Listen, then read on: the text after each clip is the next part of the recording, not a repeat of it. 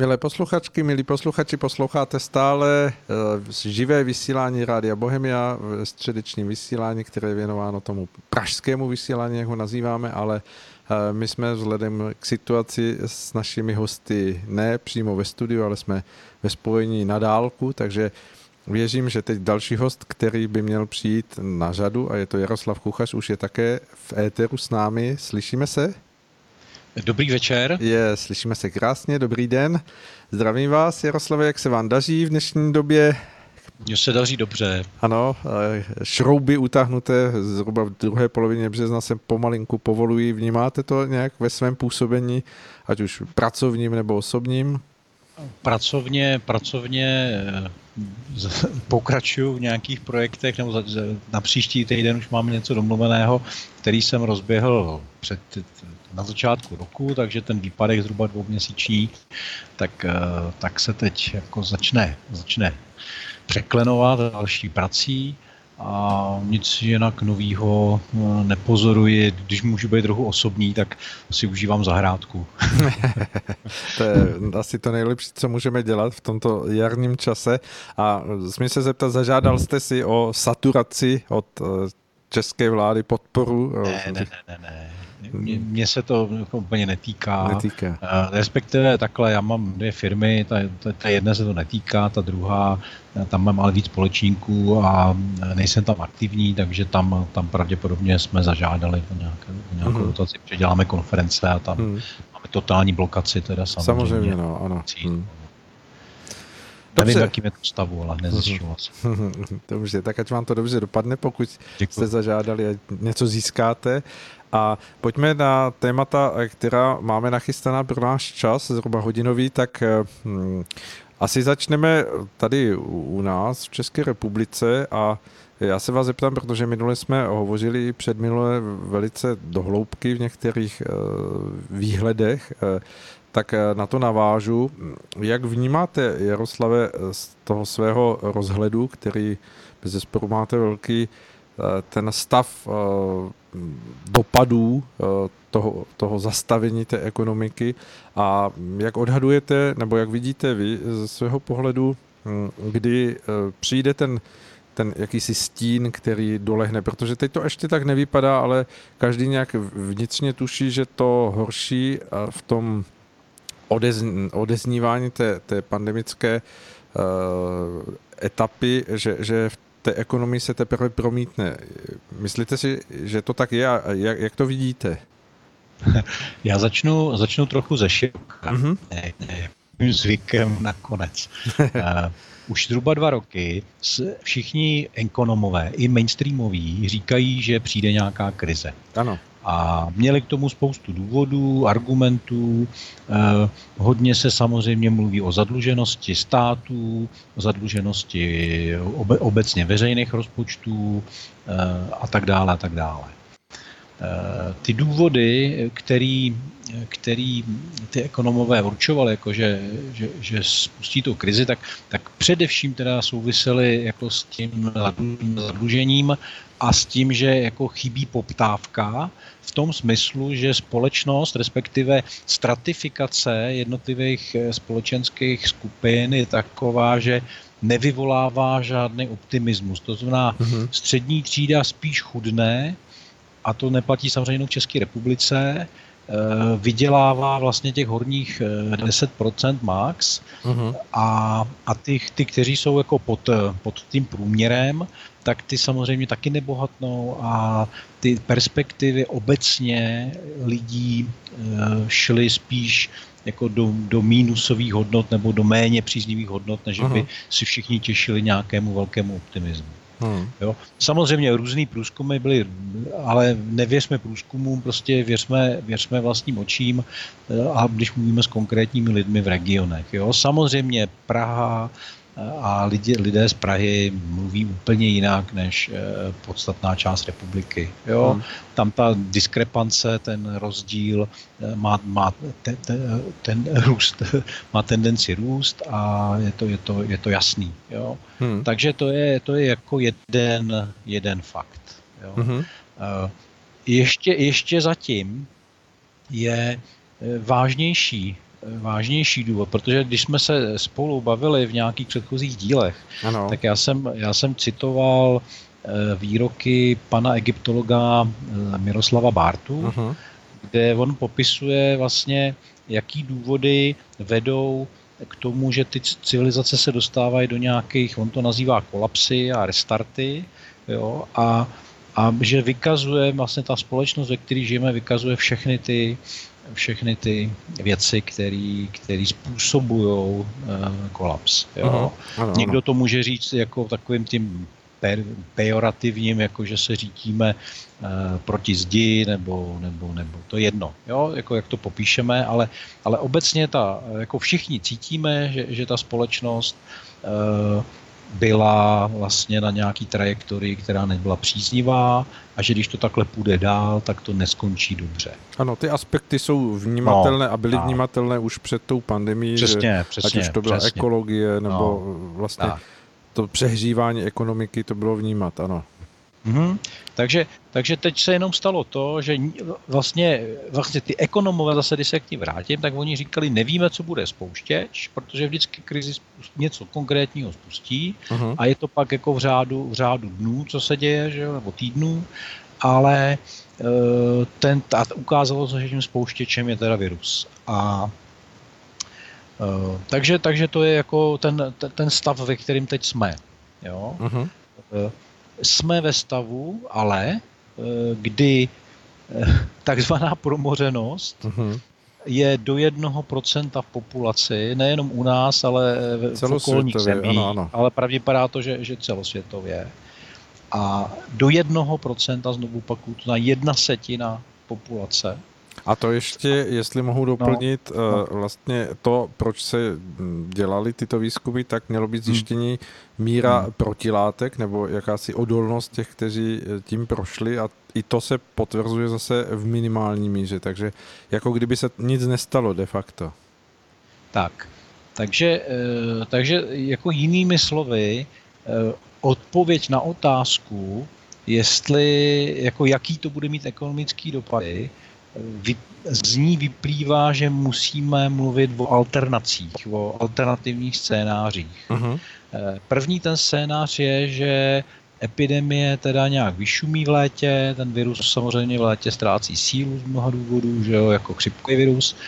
Eh, pravděpodobně tedy, je to jenom té teorie, to, to, jo, ale předpokládejme, že jo.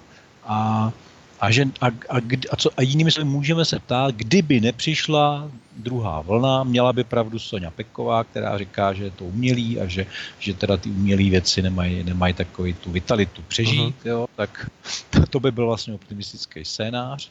Tak, tak pak bychom se mohli ptát, jaký tu bude důsledky. Uh-huh. Druhá, druhý scénář je, že epidemie přijde v druhé vlně. Ano. Je pak samozřejmě otázka, kdy jako ale rozhodně ještě tento rok. Není žádný důvod, aby, aby, aby spal dva roky ten virus a pak se někde objevil. Je pravda, že ty země na to budou uh, daleko líp připravený všechny a ta restrikce a to chování lidí bude prim, primárně opatrnější už vlastně navždy, jo, z hlediska, z hlediska hygieny a toho, té sociální distance. Já jsem si uvědomil, že třeba uh, když jsem šel do obchodu, kde jsem musel otvírat eh, dveře, mm-hmm. tak, jsem, tak jsem vždycky od, jako si natáhl na ruku rukáv, jo. Jo, loktem. A, a, no, nebo jsem otvíral loktem, nebo takovýmhle způsobem, nebo na WC veřejným, nebo něco podobného. Jo, že jsem to, že jsem to dělám vlastně celý dost Jo. Takže eh, jo, přirozeně to pro mě bylo. Takže tohleto chování bude samozřejmě jako daleko četnější, což eh, bude mít určitý vliv na ten koeficient, to R, toho, toho, mm, toho masivity, toho šíření. Ano, takže, ano. takže jenom obecně, ale ten, ten druhý scénář. A pak je samozřejmě otázka, jestli ta druhá vlna bude silnější, jestli ten virus mezi tím nějak zmutuje, jestli, to, jestli bude virulentnější, to znamená, bude mít ještě jako daleko, daleko nebo ne daleko, ale bude mít silnější možnost se, ší, se množit a šířit, jaký, jak, jaký bude mít dopad na zdravotní stav lidí, v jakém procentu to bude vážný a tak dále a tak mhm. dále. Uh-huh. Jo. Vys španělská chřipka, kde vlastně ta první vlna byla před stolety e, nějaká, ale ta druhá vlna byla vlastně ještě daleko, daleko těžší, ano, ano. daleko razantnější. Takže, takže, takže to je to. No a pak je teda, a to, to, to, to je pro, pro mě tohle, to já si tenhle scénář nazývám realistický, jo? Mm-hmm, takže ano. první byl optimistický, realistický a ten třetí scénář je teda pesimistický a to je to, že k té epidemii, jako, nebo buď bude tak veliká, jako že, že tu bude mít ty důsledky, anebo se přidá nějaký další, další typ problémů, ano. další faktor, eh, který bude mít bezpečnostní charakter, nejenom ekonomický. Uh-huh. Řeknu, řeknu příklad, eh, výpadky, výpadky v zásobování potravinama, nebo, nebo spoura, spoura určitý části populace v západní Evropě, víme asi jaký, eh, rozpad státnosti Ukrajiny, já nevím, turecko-řecký konflikt, jo, těch věcí, co se může stát, je jako poměrně hodně. Jo, nemluvím samozřejmě o tom eskalace na pětí s Ruskem, která je tady uměle vyvolávaná evidentně. Takže tyhle všechny faktory do toho jako můžou Teď jsme vstoupit ještě. hovořili o napětí s Čínou jako nějakém celosvětovém jo, jo, rozpoložení. Jo. Ano. No, no, no, ale, ale já, teda, já, já teda tam si nemyslím, že by to přerostlo, přerostlo bezpečnostních rizik, protože eh, Amerika není schopna vyhrát najednou souboj s Ruskem a s Čínou. Mm-hmm. Jo? Ano, ano je, její základní strategie je rozdělit, postavit proti sobě a využít a, a, a po, porazit jakýmkoliv způsobem, ať teda jako ekonomicky nebo, nebo jiným ideologicky nebo, nebo vojensky, teda to, až, až to jako nejhorší případ, varianta je porazit jako postupně. Jo? Takže mm-hmm. to si ano, nemyslím, ano. Takže tady, tady je otázka vlastně, vypadá to, že, že pro Deep State je Spojených států je v tuhle chvíli cílem Rusko spíš a jeho uh-huh. oslabení, ale, ale, ale je to jenom dohad samozřejmě. Ano. Takže takže to, jako to, je ten, to je ten černý scénář nebo, nebo pesimistický, že, že může dojít jako k tak, tak vážným situacím, že to bude mít dopady na bezpečnost, eh, ať teda jako v oblasti zásobování, dodávek něčeho, nebo, nebo, nebo opravdu jako ohrožení, myslím osobní ve smyslu jako ne, občanské války někde, která jako hor, hordy migrantů, a tím tím nemyslím jenom z Afriky, ale myslím jako třeba i z západní Evropy, nebo, uh-huh. nebo naopak eh, z Ukrajiny, podobných zemí Jo, to všechno, to všechno si zkusme připustit, že je to možný, mm-hmm. i když žijeme 70 let jako v zemi, kde nic podobného jako nenastalo, kromě 68. Mm-hmm. A, a vypadá to jako, že to je sci-fi, jo, ale, ale bohužel jako není.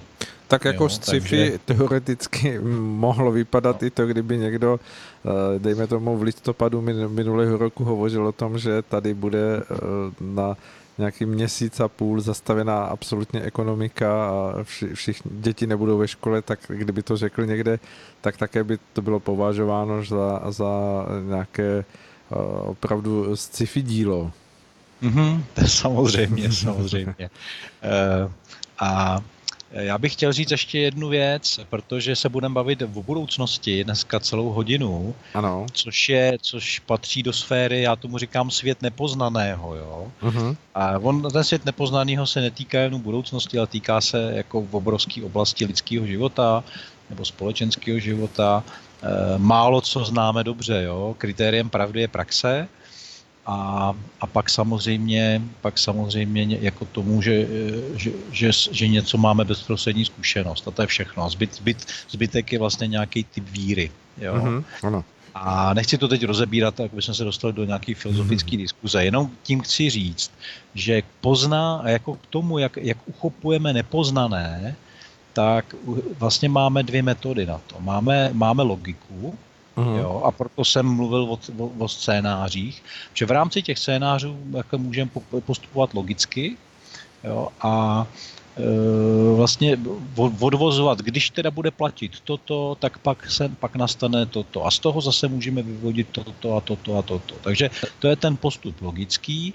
A druhý typ poznání je intuitivní a to je to, je to že, že vlastně posloucháme ne vněj, vnější nebo vnější zdroje informací, ale vnitřní zdroje. Jo? Uh-huh, ano. A uh, já bych do toho teda třeba zapojil astrologii a takovýhle takže který urči, jako definují určitou kvalitu času ano. a budoucnosti, takže, takže jako jenom to, co já budu od teďka vyslovovat, je vlastně kombinace obou těchto těch přístupů, to znamená většinou, většinou si připravím nějaký scénáře, Eh, přiřadím si eh, jim nějakou pravděpodobnost, ale to není to nejpodstatnější a pak se, pak se zkusím podívat do těchto těch intuitivních zdrojů, řekněme, uh-huh. a říct si, který ty varianty teda jako spíš budou jako probíhat nebo nebudou. Jo? Dobře. Takže takže, takže jenom, jenom, aby posluchači věděli vlastně na základě čeho e, budu něco tvrdit, jakože, nebo že si myslím, že, by, že to třeba bude takhle a ne jinak.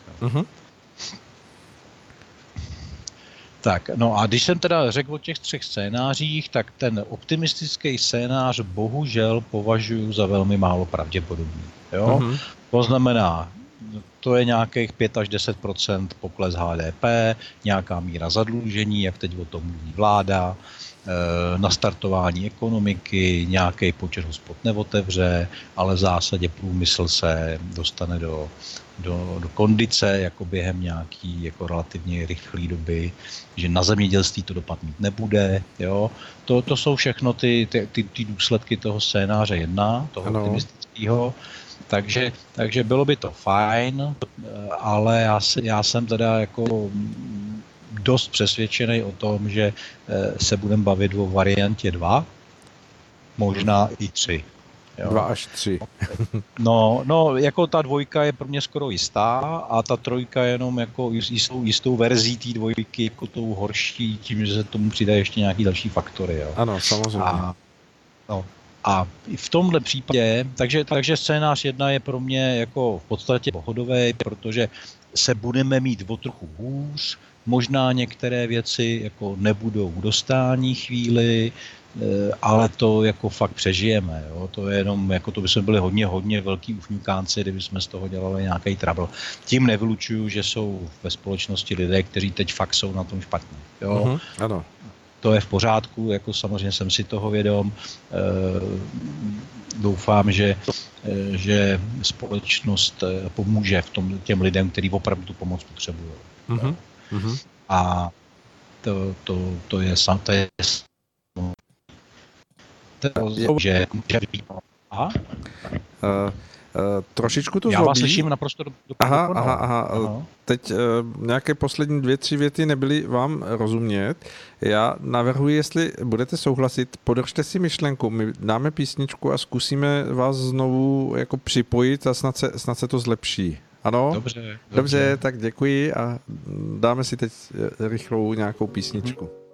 Tak, eh, milé posluchačky, milí posluchači, to byla přestávka technická, nebyl to uh, případ vašeho přijímače, ale měli jsme tady chvilinku přepojení, tak se zeptám, jestli se slyšíme s Jaroslavem Kuchařem.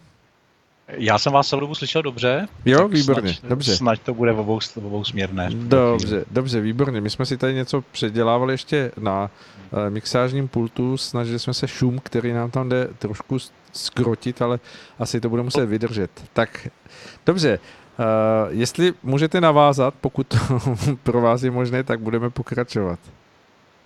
No, já jenom jsem chtěl říct, že, že, ten, že, že, že považuji za pravděpodobný ten druhý scénář. Uh-huh. Dokonce eh, z mnoha úhlů pohledu se jeví, že to začne dřív, než si lidé většinou myslí, když už mluví o té druhé vlně, uh-huh. že začne někdy v hlubokém podzimu, tak eh, mě vychází právě z různých těch zdrojů intuitivních, řekněme, uh-huh.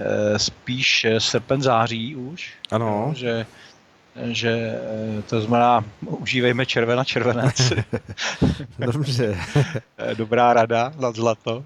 A, no a cel, celý ten, cel, celá, jako, a samozřejmě se velmi obtížně predikuje, co se bude dít. Jo. Jakýma cestama a to půjde. Jakýma ano. cestama to půjde. Já, jako, já už jsem to tady určitě říkal, ale jenom bych chtěl zopakovat uh, znovu, že to, jako jak celou tou situací projdeme, bude o tom, jak hodně se budeme chovat altruisticky anebo sobecky. Mm-hmm. Jo? Čím víc lidí, skupin, států bude sobeckých, tak tím ten průběh bude horší.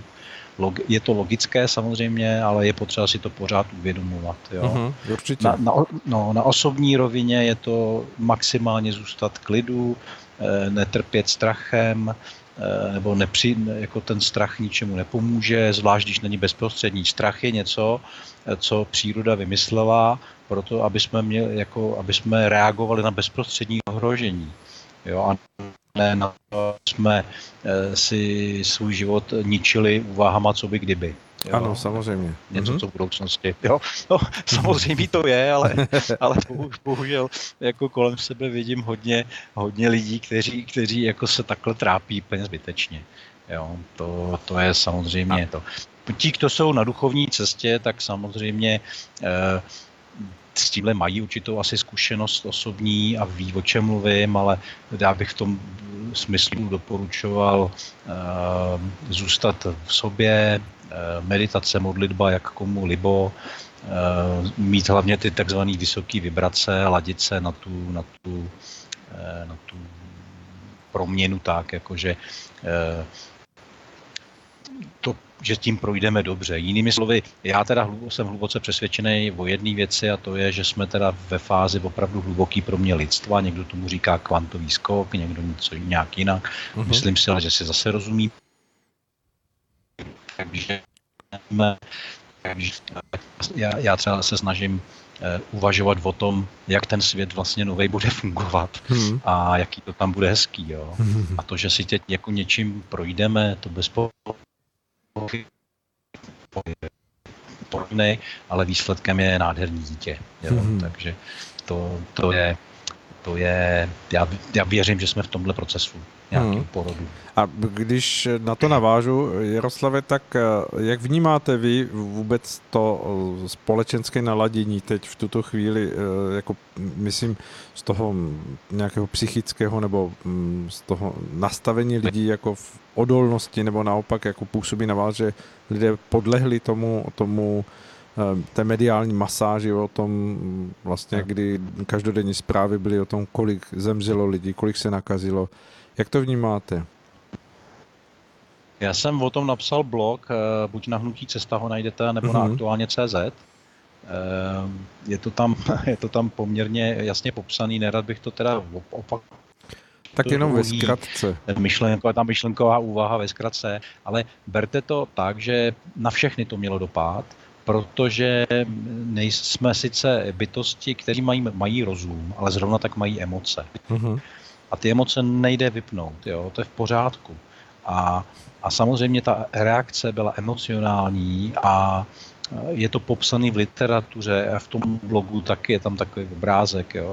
že eh, ten, ten proces toho, tý, ten, ten, ten proces toho emočního tobogánu, uh-huh. ten, ten, ten, ten nás čeká vždycky, když procházíme nějakou nepříjemnou skutečností, nějakou, zrozíme se nějakou nepříjemnou pravdu, která nejde jako odhodit jen tak, jo, uh-huh. protože se nás dotýká. Takže, takže to je něco, s čím je potřeba pracovat, ale vždycky na konci je nějaký vysvětlení, nějaká, nějaký, nějaká míra přijetí jo, a té nové situace.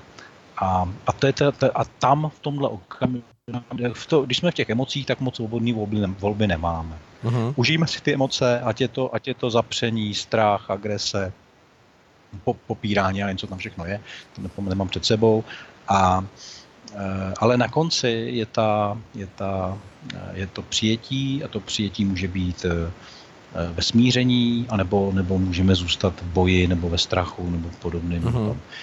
Osobně si myslím, že nám boj neprojde nikomu do budoucna, do toho nového světa neprojdeme v boji, to si nevy, nevybojujeme, takže tam to si vyspolupracujeme, hmm. když už, to můžu říct takto. Jo. A, a teď jako já nejsem sociolog, i když, když teda se s výzkumem trhu za trhu zbývám 20 let, uh-huh. tak se necítím být sociologem, ani nemám žádný relevantní data jako k dispozici, ale samozřejmě ta společnost je, je přistupuje k tomu velmi různě. Jo. Já bych, eh, já bych řekl, že teda na té prvotní lidské úrovni je to stejný podle toho modelu, jak jsem ho teď popsal. Jo. Uh-huh. To znamená, jako je, ta, je, prošli jsme si nějakýma fázema a teď vlastně je otázka toho, toho co, jak probíhá to přijetí. A já bych řekl, že jsou tam, tam uh, nějaký skupiny lidí, já se teď zkusím teda jako bez přípravy zkusím vymyslet, popsat. Jo. Uh-huh, První skupina, která je opravdu hodně početná, je, je skupina lidí, kteří si myslejí a věří tomu a toužejí potom, aby se rychle všechno vrátilo do původních kolejí. Ale, to, ale jsou to ti samí lidi, kteří mezi, mezi ně patří třeba všichni ty zelení aktivisti, jo? Ano. E, nebo ty, ty, ty propagátoři LGBT a podobných věcí. Jo? Uh-huh. A a e, tam platí tam liberálové, patří tam liberálové, jako, jako, jako to je ta, ta, ta, ta skupina, který, který vlastně že tenhle svět je v pořádku a pokud k němu máme výhrady, tak jenom k některým aspektům. Mm-hmm. No. Ano. Takže tahle, skupina lidí, řekněme, milovníci toho starého, tak, tak ty, jsou, ty jsou vlastně e, v tom stavu jako, jako jsem sundat roušku, hurá, hospody, hurá, už zase můžeme udělat něco, něco, něco jiného. Jo, mhm. jakože ta svoboda je vlastně ta důležitá. A druhá skupina, eh, já bych je nazval asi opraváři, ta se mm. bude, ty mají vý, větší výhrady k tomuhle systému, ale pořád ještě si myslej, že, že je principiálně udržitelný, tak ty, ty, ty, ty, se, ty, ty se k tomu staví úplně stejně mm. a Eh, a pak je třetí skupina a to jsou teda jako vizionáři, kteří vědí, že ten systém, ve kterém žijeme, není udržitelný a že teda chtějí novej. U, i, i u nich ale je skupina lidí, která, která vlastně díky tomu strachu a těm emocím prožitým, jako vlastně se najednou začala u, u, k tomu starému. Uh-huh. Ano, je to logické, protože je to jistota, z nás jako za svůj život Mm-hmm. No, je to jistota, ale hlavně my jsme za ten svůj život něco vybudovali a ať jsou to jako rodinný vazby, nebo majetek, nebo firma, nebo cokoliv, jo.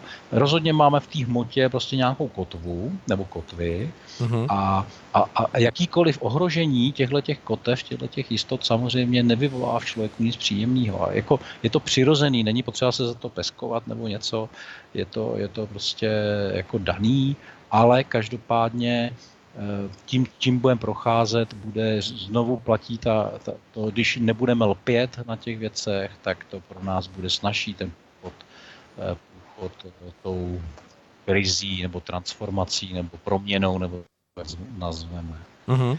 Uh-huh. A ještě bych, ještě bych chtěl říct jednu věc. Já se vrátím trochu k tomu tématu svobody. Ano. Já jsem si všiml, že že se hodně obnovila obnažil poje svobody. A jedno poje svobody, které eh, právě takový ty takzvaný pravicoví a liber lidi špatný. Ano, se? ano, eh, špatně se slyšíme. Zkusíme, zkusíme zase se asi na minutku odpojit a zase připojit, ano. Ano. Ano, tak eh, zkoušíme jiné spojení, vypadá to dobře, slyšíme vás teď výborně. Tak jestli je to možné touto cestou navázat. Dobře, no určitě, určitě. Dobře, tak, uh, tak... Já jsem už, nevím, jestli nejsme v Eteru, doufám. Uh, jsme jako v Eteru, ano, už jsme v Eteru. Jako v mobilu, jo? Aha, takže přes mobil, jo? Ano, ano, jestli můžeme, tak uh, asi to bude lepší, protože ten Skype se jeví teď, že, že nám asi Nějaký nebude úplně fungovat. No, dobře, ano. dobře. Mm-hmm, tak jo. Dobře, hovořil jste o svobodě, ale přiznám se, že asi no. ani já, ani posluchači jsme neslyšeli tu myšlenku, tak jestli na ní můžete mm. navázat a pak budeme Určitě, pokračovat že, dál. Že, dobře, dobře. Projevuje se tady, jako nebo obnažují se vlastně pojetí, různá pojetí svobody tady. Já mluvím o dvou teda, jo. Ano. Prvý, on, to, on to popsal už Níče. Mm-hmm. On, on nazval svobodu k něčemu a svobodu od něčeho. Rychle se pokusím vysvětlit. Svobodu k něčemu je svobodu dělat věci, které já chci. Uh-huh. A svoboda od něčeho je svoboda, aby někdo chránil, třeba stát, mě před lidmi uh-huh. nebo situacemi, kde, si, kde, kde ty lidi dělají si, co chtějí na můj úkor. Jo? Uh-huh. Takže vidíte, že tam je vlastně v tom hledání nějaké rovnováhy. Takže jako lidi říkají, roušky jsou nesmysl, jo, a my chceme cestovat do zahraničí, protože my si neseme vlastní riziko, ano. ale nechtějí slyšet, že e, vlastně tím můžou ohrozit někoho dalšího. Ano. třeba někoho z vlastní rodiny, jo, v konečném důsledku. Ano, ve výsledku Takže ano. Hmm. je, tam, je, tam, je tam vlastně ta svoboda je, je na úkor od určité odpovědnosti. A ten, ten, druhý, ten druhý pól, ta mm-hmm. svoboda od něčeho, tak to prosazují lidi, kteří vlastně mají víc strachu a říkají, my, my chceme být chráněný, jo? my budeme nosit roušky a budeme dodržovat ty pravidla a, a, a, a, a, a můžeš přehnaný, řeknu příklad, jako takový to, že tamhle nějaká parta kluků někde daleko ode všech lidí hraje fotbal, mladých, mm-hmm. jo? Mhm a někdo zavolá na ně policii třeba. Uh-huh. Jo. I když oni jsou tam ve své skupině a prostě, prostě to. Takže, takže nic to, ne, nechci totiž jako říkat, že, že jedno je dobrý, jedno špatný. Jo? Rozumím, Hledáme ano. nějakou rovnováhu mezi tím. Uh-huh. Ale obnažuje se to velmi zřetelně, eh, jakým, jaký přístup ke svobodě vlastně máme. Tak to je jenom taková poznámka filozofická.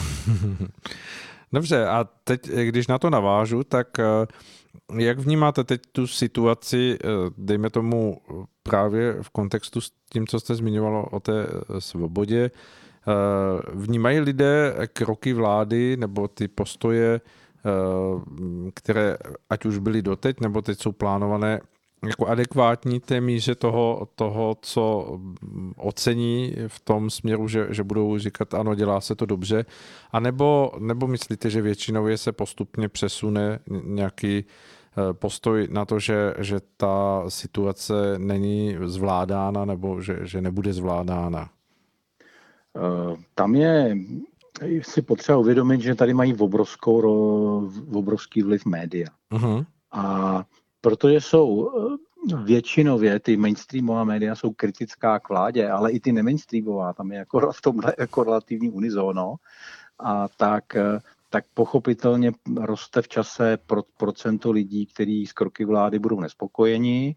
Eh, je to, je to ta, jako na začátku ta, ta, ta to přijetí bylo vysoký. Jako já, já si nepamatuju ty čísla z hlavy, byl nějaký, nějaká sociologická studie na to 75-80%, něco mhm. takového. Uh-huh. Ano, ano. A to samozřejmě teď už klesá. Ono i s dobou, jako té karantény, ve které jsme a těma omezeníma, tak to samozřejmě na lidi má dopad, jo, psycho, psychicky, logicky. Takže já to mám jednoduchý, já bydlím v baráku, mám velkou zahradu, jo, to pro mě, pro mě ta karanténa je mhm. daleko příjemnější, než kdybych bydlel někde v Garzonce, že jo, ve městě, jo. Uh-huh. Takže eh, to je, to je pochopitelný, že, že ta psychologie eh, hraje roli tady a, a hlavně ta, ta část politických, eh, politických struktur a ekonomických zájmů, který jdou proti hlavně teda Babišovi, tak, eh, tak samozřejmě hodně přitápí pod kotlem a jsme svědky teda jako nefér, nefér argumentací, čímž ho ale nechci hájit ani, ani vládu jako takovou, protože tam se udělo samozřejmě během, během toho nouzového stavu spousta jako všivárem. Jo, je, to, hmm. je to zřejmý, jo, že že tam docházelo ke korupčnímu jednání ve velkém rozsahu. Jo. Uh-huh. Druhá věc je, jak nezvládali komunikaci, eh, jak pořád mění ty, ty, ty, ty ano, pravidla. Plán, ano. Jo, jo, jo. Na, jednu, na druhou stranu já to chápu, jo, protože to je, jsme v nové situaci a, a nikdo nemá, neměl ty noty jako předem připravený Eh, nikdo nebyl odborník na to, aby uměl řešit takovou situaci. Takže, takže eh, já bych jako vlastně tady jako ve smyslu politického rozhodování si myslím, že ta vláda jako se chovala relativně správně. Pro mě největší, nej, největší jako zklamání je z úřednického stavu, mm-hmm. jo, který jako pomalej, administrativně náročné věci vymýšlí, Eh, tím nechci házet všechny do pytle, jo. třeba zdravotníci, ústav zdravotních informací a podobní subjekty naopak fungují skvěle, mm-hmm. ale třeba jako ty různé odbory na ministerstvu průmyslu a obchodu a tak dále, to je financí, to je, to, to je jako žalostný. Jo. Mm-hmm. To, to, mhm. teda tam bych byl. Jako mě to nemile překvapilo, já jsem si myslel, že ten úřednický stav je lepší kondici. Mm. Jo. A teď v tom kontextu, co jste říkal, ten scénář číslo dvě, vnímáte, že kdyby přišla vlastně v, těch, v, té, v té posloupnosti naplněnost toho scénáře, eh, má šanci tato vláda v tom obstát ještě dál, nebo myslíte, že tam bude víc a víc momentů, které ji opravdu nakonec nějakým způsobem rozloží? No, to je dobrá otázka v tom smyslu, že eh, my nevíme, co vlastně eh, se teď děje v ANO. Jo? Eh, existuje teorie, který dávám poměrně jako velkou váhu, uh-huh. že se tam živě diskutuje o vyvolání předčasných voleb na podzim, to znamená v termínu, v termínu krajských voleb. Uh-huh. Protože jim by to zabezpečilo vlastně jako čtyři roky dalšího působení tuhle chvíli jsou na 35% podpory a pokud, pokud uh, předpokládají, že druhá vlna nepřijde nebo ji uříděj, hmm. tak vlastně se dá velmi dobře předvídat, jako že uh, budou jako dosahovat jako těchto volebních preferencí. Uh-huh. Jo, takže, takže to je jako jeden, takže tam může být proaktivní krok, který, který ale se dozvíme, pokud to opravdu jako spustěj, tak se dozvíme, jako, že to někdy v průběhu června nejpozději, protože tam jsou nějaký lhuty, že jo, a prezident má, musí pro volby vyhlásit do nějakého termínu a tak dále. Jo. Takže, takže to asi by v, v tý, jako před prázdninami, nebo jako prázdnin určitě už jako muselo jít ven.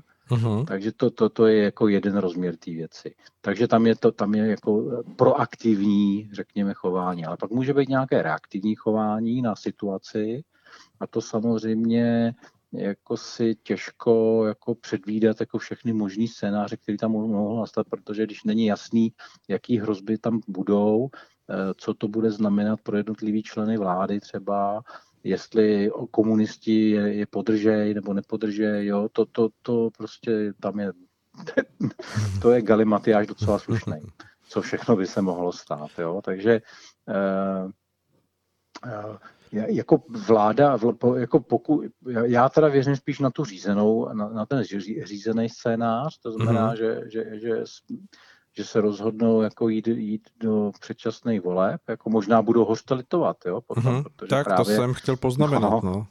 no. může se stát právě lecos a tak, eh, takže uvidíme a e, potom, potom samozřejmě bude všecko jinak, a, ale taky je, taky je varianta, že, že, že teda s, když, by ta, když by to byla ten scénář dvě, to znamená jenom, jenom ta další vlna, tak musím říct teda, že přes ty všechny porodní bolesti v tuhle chvíli ten systém funguje eh, na úrovni toho zdravotnického a, a řízení té epidemie jako dobře.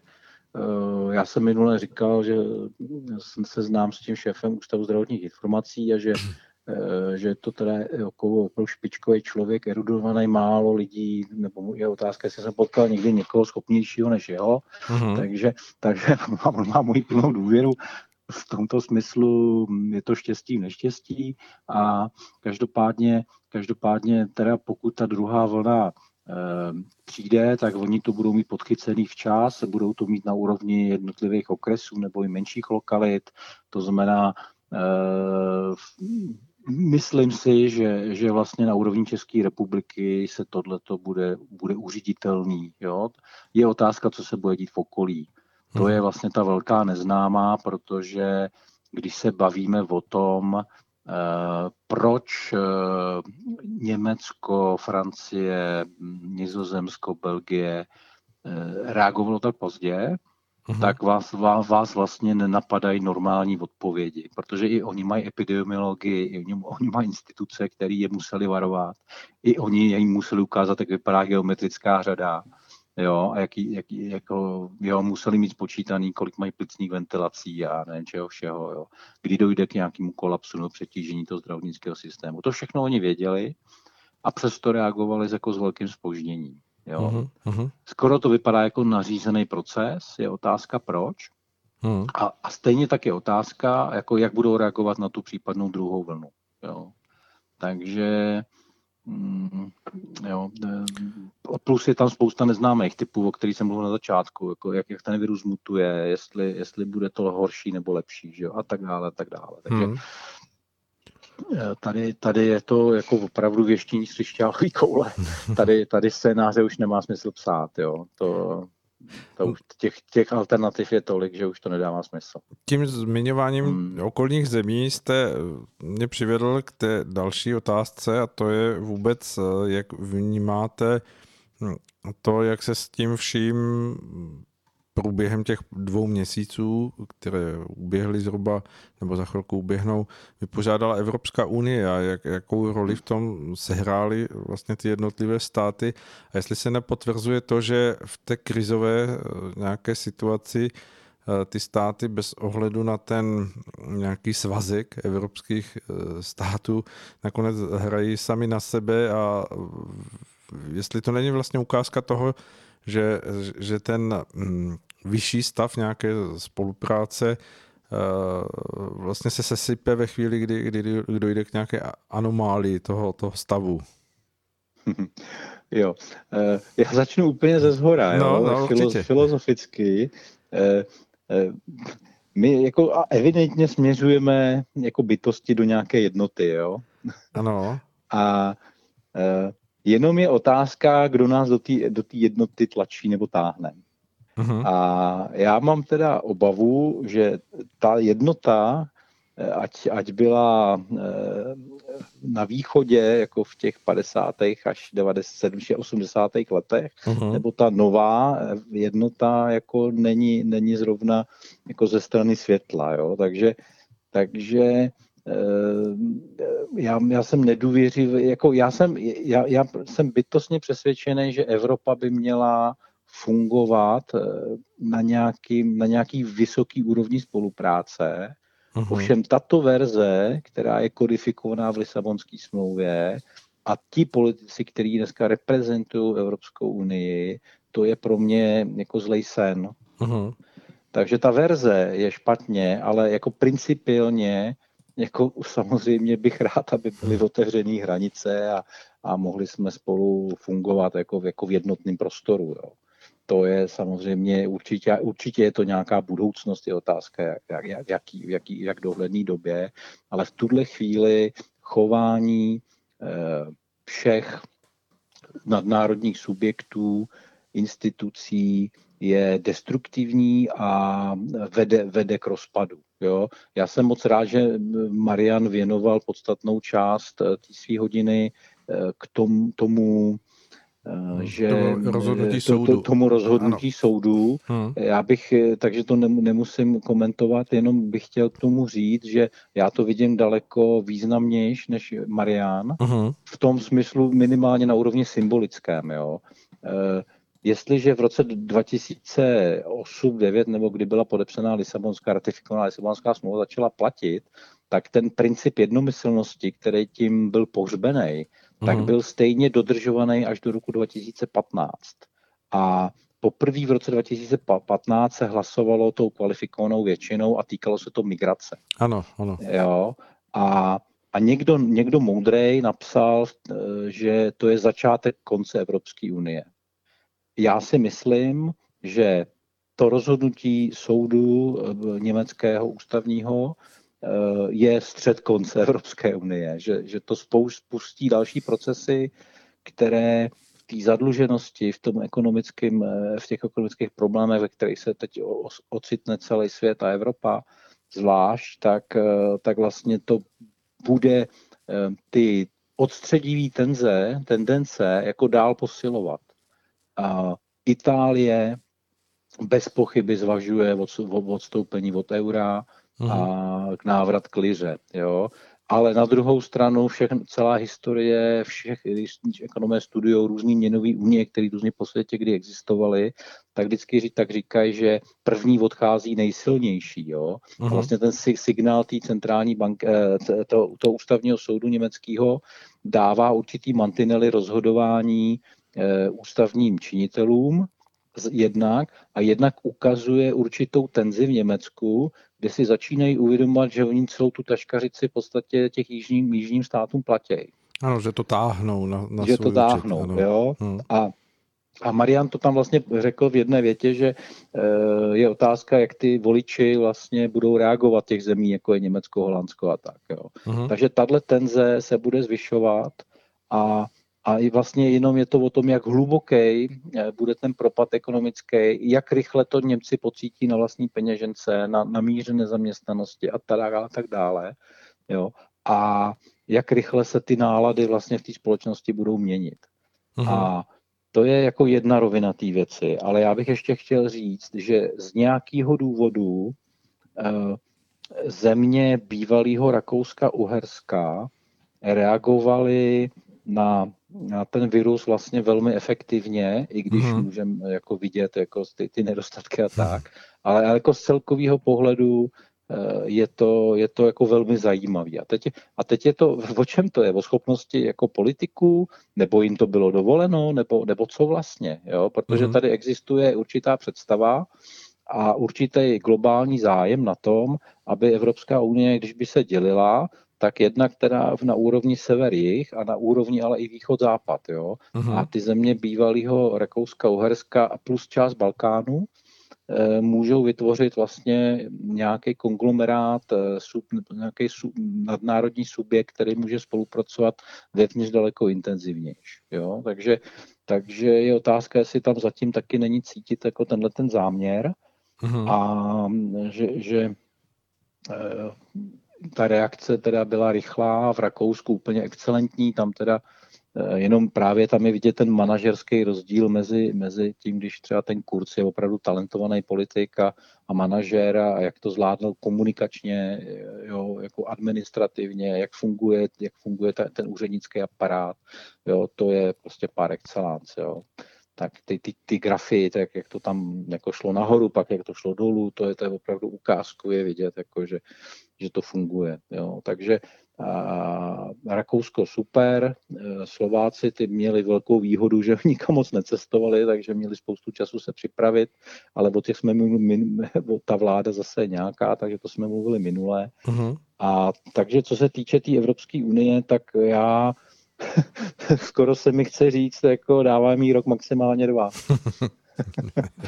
a ono, ono na druhou stranu vím jako ze zkušenosti, že větší maj, věci mají daleko větší setrvačnost, než to, než to vypadá. Když jsem prorokoval krach nějakých firm, tak většinou ještě dva, tři roky existovaly a pak teda zkrachovaly. Tak, eh, tak, tak, tak nevím, jo. Ne, ne, ale, ale rozhodně tak, jak je to teď postavené, tak eh, to nemůže vydržet. Jo? A čím prudší bude ekonomická krize, čím eh, omezenější bude mezinárodní obchod z důvodu teda třeba nějakých restrikcí, mm-hmm. z, z, jako na úrovni teda těch zdravotnických důvodů, tak eh, o to, o to rychlejší vlastně bude, bude ten propad. Prostě ten bližší košil než kabát, to se ukázalo jalovost jako těch evropských institucí taky. Tam je vlastně nějaká, ve Štokholmu sedí nějaký úřad, který tohle má přesně na starosti a, a sedí tam asi 300 lidí a, a nedělají nic a jako vlastně nikdo o nich nic nevěděl. Jo. Hmm. Pak se ukázalo, že snad nějaký varování, dotazy vysílali, ale, ale to je jako úplně jako směšný. Jo. Takže eh, to zase jenom zase na to poukazují ty, kteří se snaží jako Evropskou unii zachránit v tomhle stavu, což je teda eh, pro mě jako špatný. Takže hmm. eh, nevidím, nevidím, to, nevidím to z pohledu Evropské unie v tom stavu, v jakým je dneska jako moc pozitivně, eh, ale vlastně pro, z pohledu nás, jako České republiky a občanů hlavně České republiky, v konečném důsledku to bude nějaká šance na nový začátek. Jo. Takže věřím, věřím tomu, že, že prostě ten, to, to bývalý Rakousku, Hersko není, není prostor, který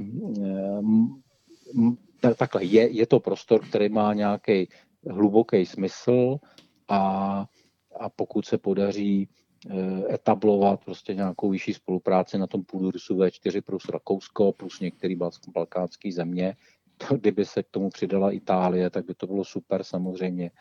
Tak je to velmi, velmi jako, tak je to skupina zemí se 100 milionama lidí z Itálie ještě víc a, uh-huh. a to už je nějak, už by to byla jako poměrně velká síla, eh, která by umožňovala nějakou spolupráci rozumnou a, na nějaký samostatnější rozvoj. Jo. Obecně si myslím, že globalizace projde jako proces globalizace, tedy toho sjednocování, který byl řízen vlastně těma disharmonickými a neharmonickými silama, tak vlastně jako rozpadne, eh, naplní se vize cesty, jako že, že dojde k výrazný úrovni decentralizace a pak se teprve postupně začneme zase, zase spojovat do nějakých, do nějakých celků, které budou mít hlubší smysl, protože budou vznikat přirozeně od spodu. Jo? Hmm. Nebude to diktováno z hůry. Tím myslím z hůry jako z nějakých nadnárodních institucí. Rozumím. Uh, Jaroslave, ještě uh, mám na vás uh, poměrně důležitou otázku, i když se um, dostáváme už do závěru našeho vysílání. Um, v tom čase před, já nevím, těmi necelými dvěma měsíci se prakticky ze dne na den um, se tím pochopitelným stavem. Stalo to, že vlastně mnoho lidí rezignovalo na svoje nějaká osobní svobodná, práva a vlastně přistoupila na nějaký kompromis omezení těchto práv, ať už to bylo eh, já nevím, cestování, setkávání se, eh, vycházení, pokud tedy byli nějakým způsobem mm, testování a bylo u nich nalezeno nějaké to eh, nakažení virem. Jak vnímáte ten signál toho, že by eh, něco takového mohlo pro ten řídící aparát vlastně být zkušeností, která by zachutnala. To znamená, že, že vlastně po celý ten čas lidé byli víceméně tak jakoby povolní, skromní, když se na ně jakoby z nějaké hm, tiskové konference eh, vyvalili informace, tak lidé se lekli a stahli se ještě víc.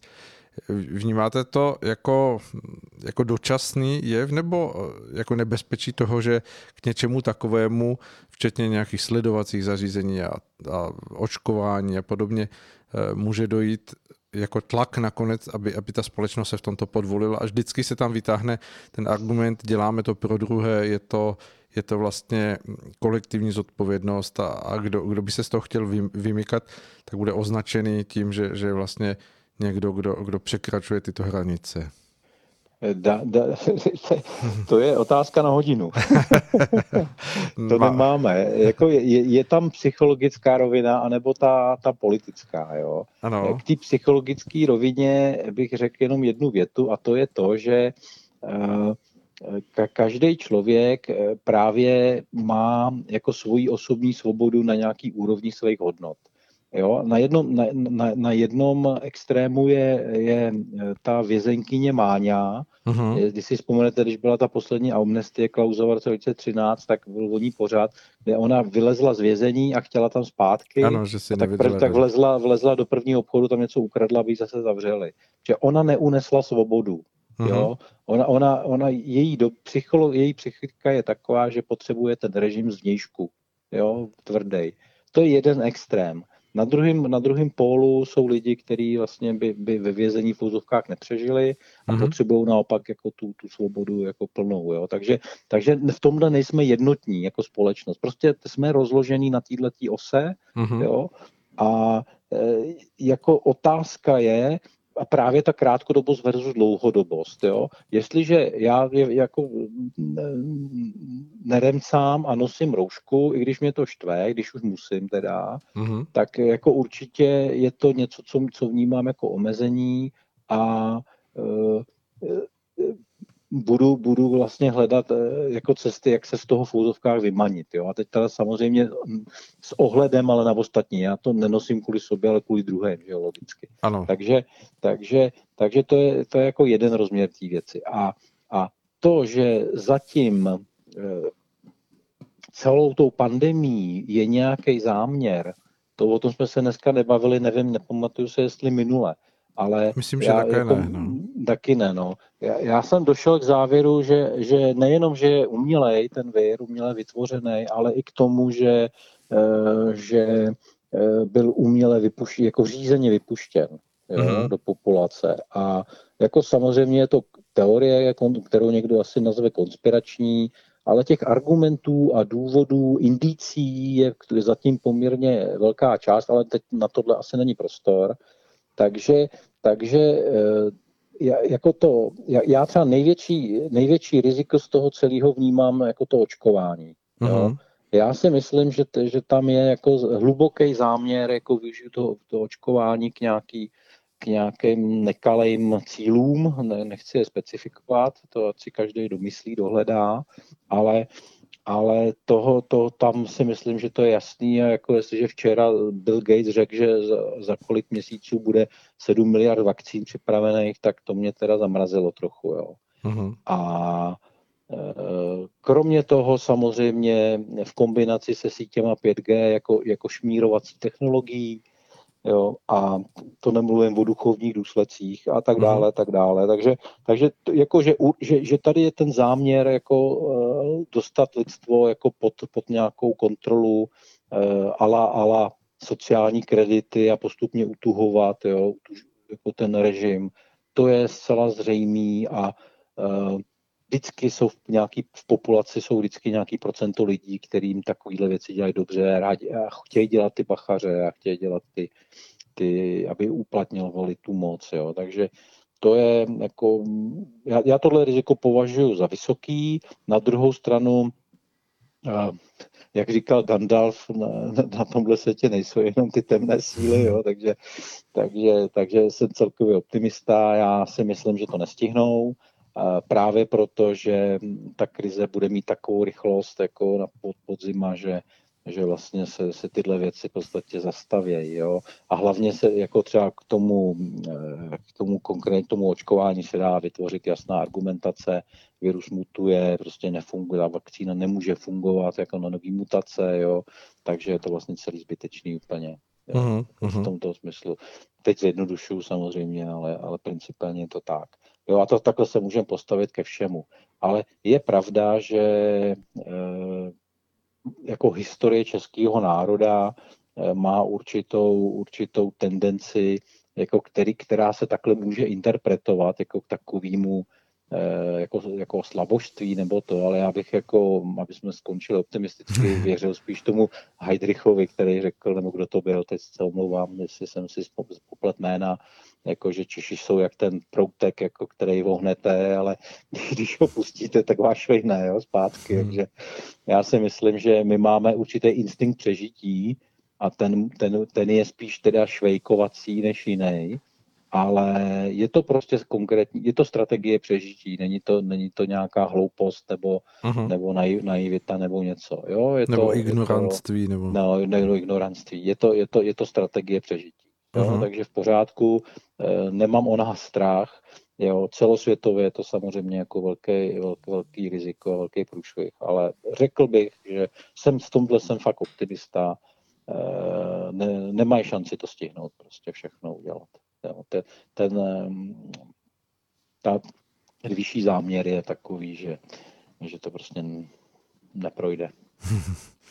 Dobře, tak budeme doufat, že, že ty eh, výhledy jsou skutečně nastavené tak, že, že se tím vším dá nakonec proklouznout do té lepší doby, co jste říkal na začátku našeho povídání. A mm, jen Eh, mi přichází na mysl ještě na samý závěr to, že, že to zřejmě nebude v některých zatáčkách úplně, úplně jednoduché a tak eh, v tom, v tom kontextu toho, co jsme teď povídali, co byste doporučil posluchačům, jak, jak kromě tedy toho, co jste zmiňoval, ať už to ty modlitby, meditace, jaké jakou připravenost nebo jakou vědomost nebo jaké napojení na, na další lidi byste eh, vy nějakým způsobem teď naznačil, doporučil nebo nebo... Uh...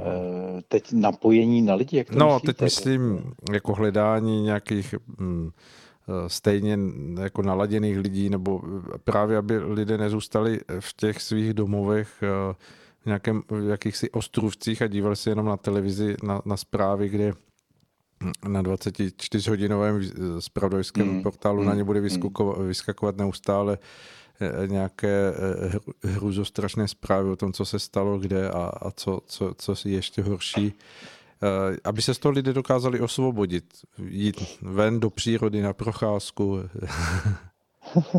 to je, je to, to já se necítím vůbec kompetentní jako v tomhle někomu radit. Každý bude mít asi nějakou vlastní strategii nebo způsob, hmm. jak se s tím vyrovnat, ale rozhodně je to o vnitřním světě. Co nejvíc eh, být sám se sebou a co, co nejvíc jako uhlídat si ten strach, najít sobě jako smysl, Eh, toho nějakého konání, eh, smysl, smysl života, toho, té vize, té lepší budoucnosti, že tam na konci je to světlo mm-hmm. to, na, na toho tunelu. A, a samozřejmě ale, já mám moc rád jeden citát, že pánu, pánu bohu věř, ale svého velblouda si přivaž. Takže a, a teď nechám na každém posluchači, aby, aby si sám pro sebe definoval, co to je přivázat si svého velblouda. A někdo, když třeba řekněme pro lidi, kteří nežijou ze dne na den nebo z měsíce na měsíc, tak to může být třeba přemýšlet o tom, jestli jaký podíl peněz bude v bance, jaké hotovosti, jaký mm-hmm. ve zlatě, e, nebo v pozemcích e, s vodou, jo, jako to už fakt je na každém, jak, jak, jak to cítí, já jako za sebe čas si nechám bance včas na hotovosti, eh, do zlata asi nepůjdu, ale jsou lidi, kteří teď o tom přemýšlejí uh-huh. a mám ten pozemek s tou vodou. No, no možná, Takže, že to je to eh, skryté zlato. jasně, jasně. No. A tak, takže, takže spíš jako, já bych sledoval, víte, víte koho, Eh, když byste teda podlíhali nějakým takovýmhle, takovýmhle jako myšlenkám. Já víte co, já, já, já to teď říkám jako, že bych o tom přemýšlel deset denně a to tak není, jo. Uh-huh. Já, já prostě intuitivně jsem v nějaký době, už to 15 let, jsem se přestěhoval z Prahy a na vesnici a prostě žiju tady a vyhovuje mi to a nebyl zatím žádný velký záměr jo, uh-huh. tohohle typu, ani o tom nepřemýšlím jako 12 hodin denně, jako co, co bude, jak bude a tak. Ale, ale sleduju, sleduju eh, dění a uh, určitě je dobrý si uvědomit, jako eh, vyhodno, vyhodnocovat, vlastně vyhodnocovat si rizika, uh-huh a představit si, jak na, jak, jaký můžou mít důsledky a na základě toho se připravit na to, co z toho může plynout. Jo. Existuje několik lidí, kteří se tím jako dobře zabývají. Je to, je to ten Izraelec, který žije v Čechách. Teď jsem zapomněl to jméno, bon, Bonhot, Hombot, takovýhle nějaký jméno. Uh-huh. Da, David, David, jo, nevím, jestli, ne, ne, nevíte, o ne, ne, ne, ne, teď ne. mi nenapadá to jméno. No, a to je bezpečnostní expert a ten, ten, ten pořádá i nějaký kurzy a přednášky a, a, a takovéhle věci. Najdete s ním rozhovory na YouTube tak ten jako může být poměrně inspirativní pro takový ten, pro ten černý scénář teda, jo, to by bylo jasno. Mm-hmm. A e, pro, ty, pro ty ostatní scénáře to je zbytečný a tam, tam jenom to je o, o nějakým osobním nepohodlí a, a tam a o strachu, který, který nebude bezprostřední, ne na základě bezprostřední příčiny, ale na základě nějakých co by kdyby. Jo? Takže zvládnout vlastně ty svoje emoce, ty svoje strachy eh, jakýmkoliv způsobem účelným, eh, víc k tomu svý okolí, eh, působit vlastně jako vzor. V tuhle chvíli vlastně nemá nic jiného smysl, než být vzorem pro druhé. Hmm. Jo. Určitě a v každém případě no. asi nenechat se izolovat od druhých lidí takovým způsobem, aby člověk úplně ztratil vazby a, a nějakým způsobem jo. zůstal jenom sám s nějakým No, uh, mediálním puste si, zdrojem. Puste si znova film Matrix, abyste věděli, kam může víc izolace. ano. jo, to je samozřejmě extrémní, ale, ale, ale jako má to podobný efekt pak, jo, takže, takže opravdu bavit se, chodit ven, eh, hájit svoje zájmy. Ono to je, ono to zní jako kliše, ale, ale opravdu nebát se hájit svý zájmy. Uh-huh. Jo, začíná to tím, že začnete říkat pravdu svoji pravdu. Ano, ano. No, no. Hmm. Dobře, tak já si myslím, že jsme se dostali do závěru velmi hezky nakonec, takže věřím, že to naši posluchači ocení a že si z toho něco eh, každý vezme, to, co pro něho bude přijatelné a uchopitelné a, a mm, tak eh, mm, v tom našem povídání budeme pokračovat zase za měsíc, Jaroslav, jestli souhlasíte a uvidíme... Eh, a jenom bych si dovolil ano. navrhnout teda, že už u vás ve studiu. No, já věřím, že, že se povolí šrouby na tolik, že no, už to no, půjde. No, no, no, no. Dobře, určitě pokud to jen trochu půjde, tak, tak u nás ve studiu. Dobře. Tak jo. Tak eh, děkuji za váš čas, který jste věnoval našemu vysílání a mějte se zatím krásně, hezký večer. Děkuji za pozvání a přeju všem hezký večer. Ano, naslyšenou. Naslyšenou. Tak, eh, milí posluchači, tím jsme se dostali úplně na závěr dnešního vysílání a budeme se těšit na to, že se s vámi, aspoň takto na dálku, přes eh, Rádio Bohemia, budeme moct setkat v dalších našich eh, vysílacích časech, pořadech, které máme pro vás přichystány a že to, co budeme moct přinášet, bude zase pro ten váš obzor povzbuzením, pomocí a pokud budete vy chtít, napište nám na naše mm, chatové e, spojení na rádiu anebo přímo na e-mail rádia, e, mm, který má, najdete na stránkách. Budeme rádi za vaše podněty a inspirace a e, tím vám asi přejeme všechno dobré, ať zvládáte procházet těmito jarními dny opravdu se sluncem ve svém naladění a věřme, že bude lépe a dělejme věci tak, aby lépe bylo naslyšenou.